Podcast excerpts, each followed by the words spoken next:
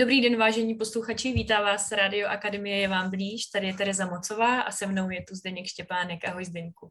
Ahoj, dobrý den. Ty jsi krásně začala popisovat ty normální stavy okolo ty psychosomatiky a mě to vlastně nakoplo zpátky, jestli nenatočíme ještě jeden podcast. Mohla bys to trošku schrnout, co jsi vlastně viděla v té psychosomatice? Já, když se řekne psychosomatika, tak většinou to mám zabarvený takovým jako eh, negativním světlem nebo eh, se závanem problému, že vnímám to u sebe tak, že když si neuhlídám myšlenky, když se mi v mojí, mojí mentální úrovni děje něco, co není úplně prospěšný, tak dříve nebo později se to odrazí na těle jako nějaká bolest, nemoc, problém. Takže když se řekne psychosomatika, somatizuju, tak to vždycky pro mě znamená, zavání to průšvihem. Děkuju moc a ta část neuhlídám myšlenky.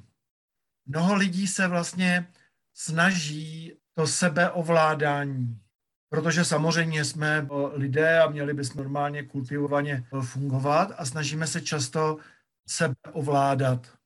To téma ty psychosomatiky je spojený s tím, že mnoho těch věcí jede zcela automaticky, nezávisle na našich myšlenkách. Až ty myšlenky si všimnou toho, že mi není dobře. Oni si všimnou toho, ten stav už tam je, když to vlastně jako nebolí, když to není nějak, co bych neuměl rychle zvládnout, tak tomu třeba nedávám ještě moc pozornost. A ve chvíli, kdy se dokonce naučím to všechno ovládat, já to řeknu na příkladu.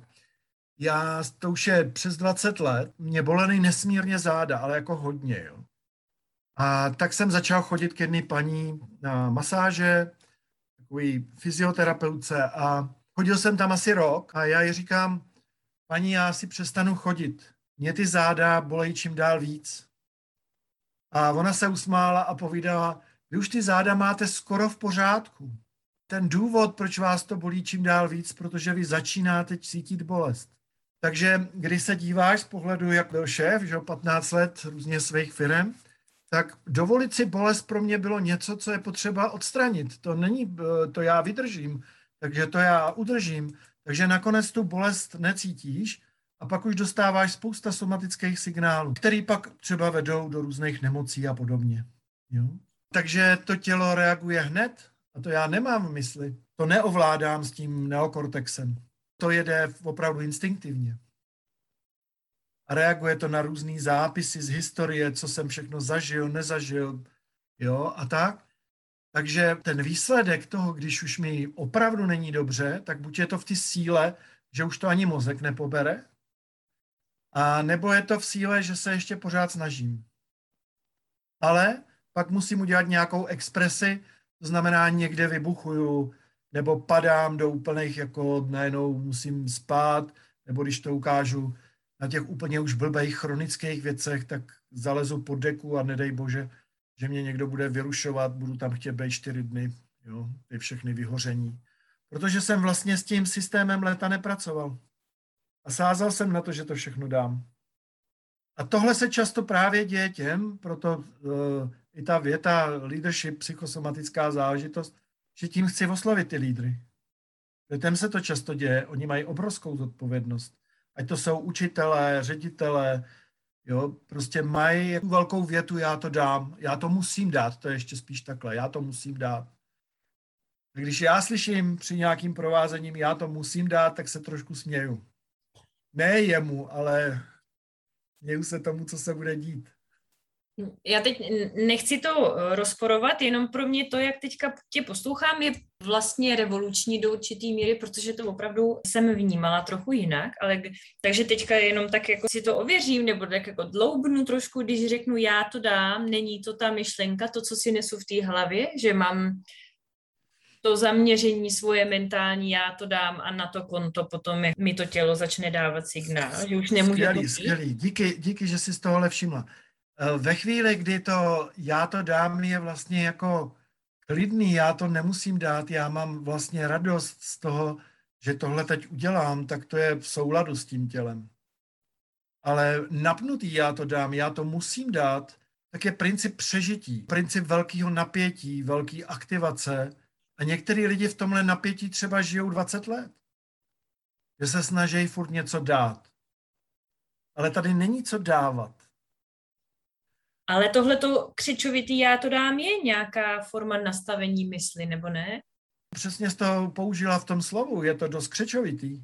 Součástí toho je samozřejmě nastavení mysli, ale součástí toho je celé tělo, co se děje a co z toho teď bylo jako první a co bylo druhý.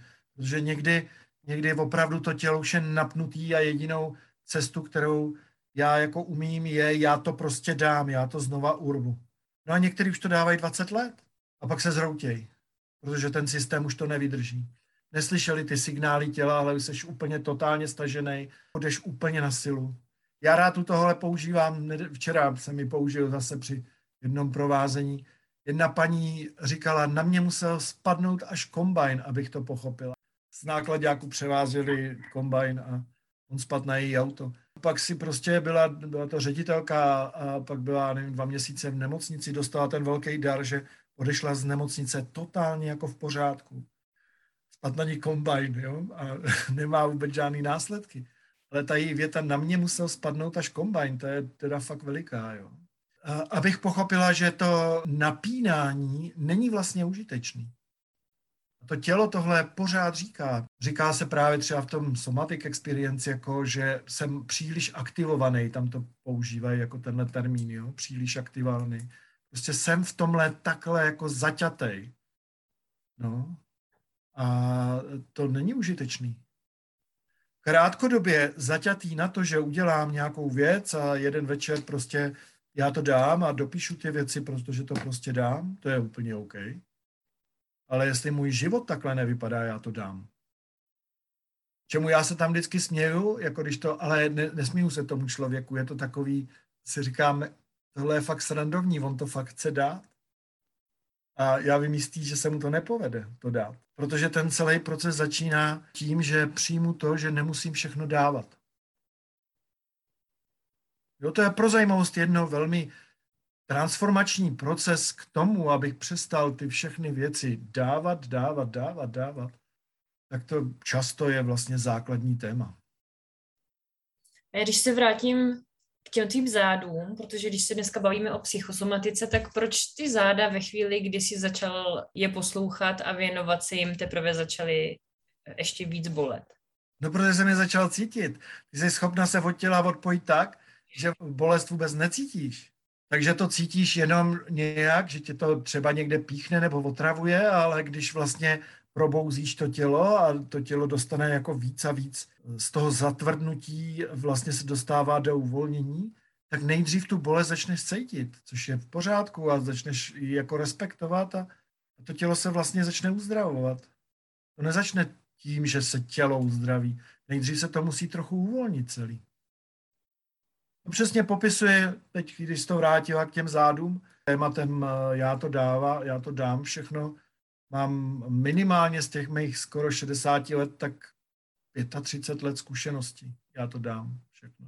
Dal jsem toho v životě hodně, no.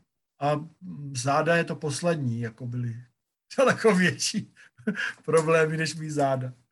Ale vlastně to tělo si najednou začíná uvolňovat, ta inervace prostě dá znova, začne se nějak seberegulovat, sebe napravovat.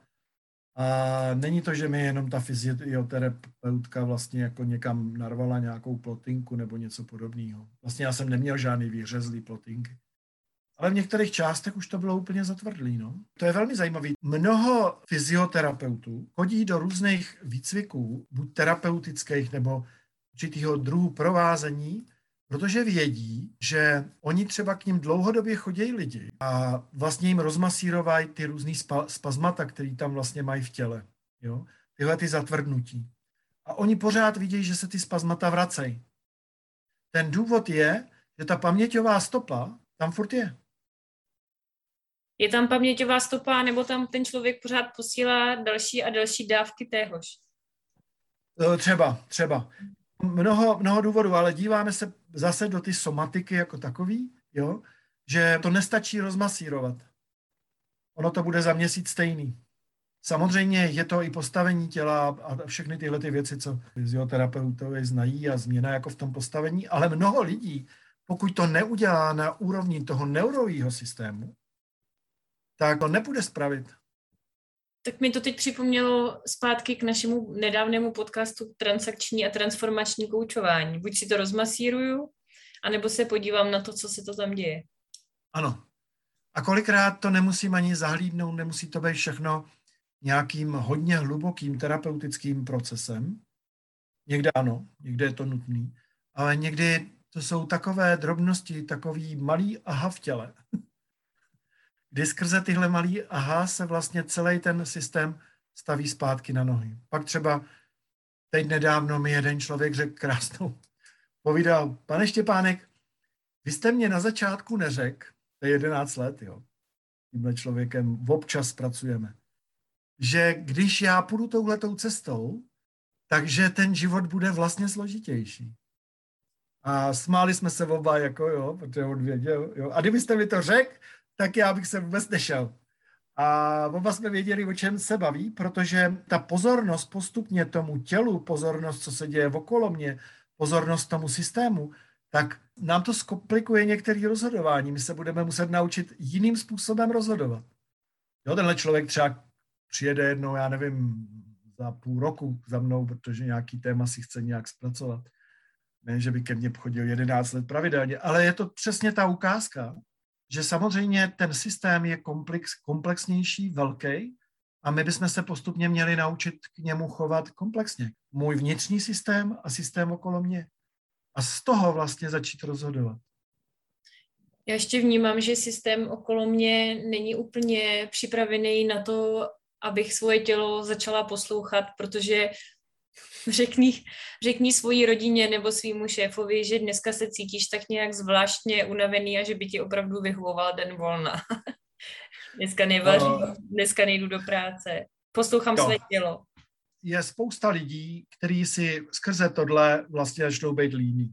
Že poslouchají svý tělo a nedělej už nic. Jsem moc rád, že jsi to sem přinesla. A jenom když se podíváš, kdy to můžeš udělat, a kdy třeba nemůžeš. To znamená, někdy to je, já to dám, jo. Ale jestli to není furt, já to dám. Poslouchat svý tělo, uh, už to, že třeba příklad, hele, není mi dobře, ale dneska to vlastně jde udělat, že si lehnu. Protože mnoho lidí je navyklý, není mě dobře a stejně já to dám.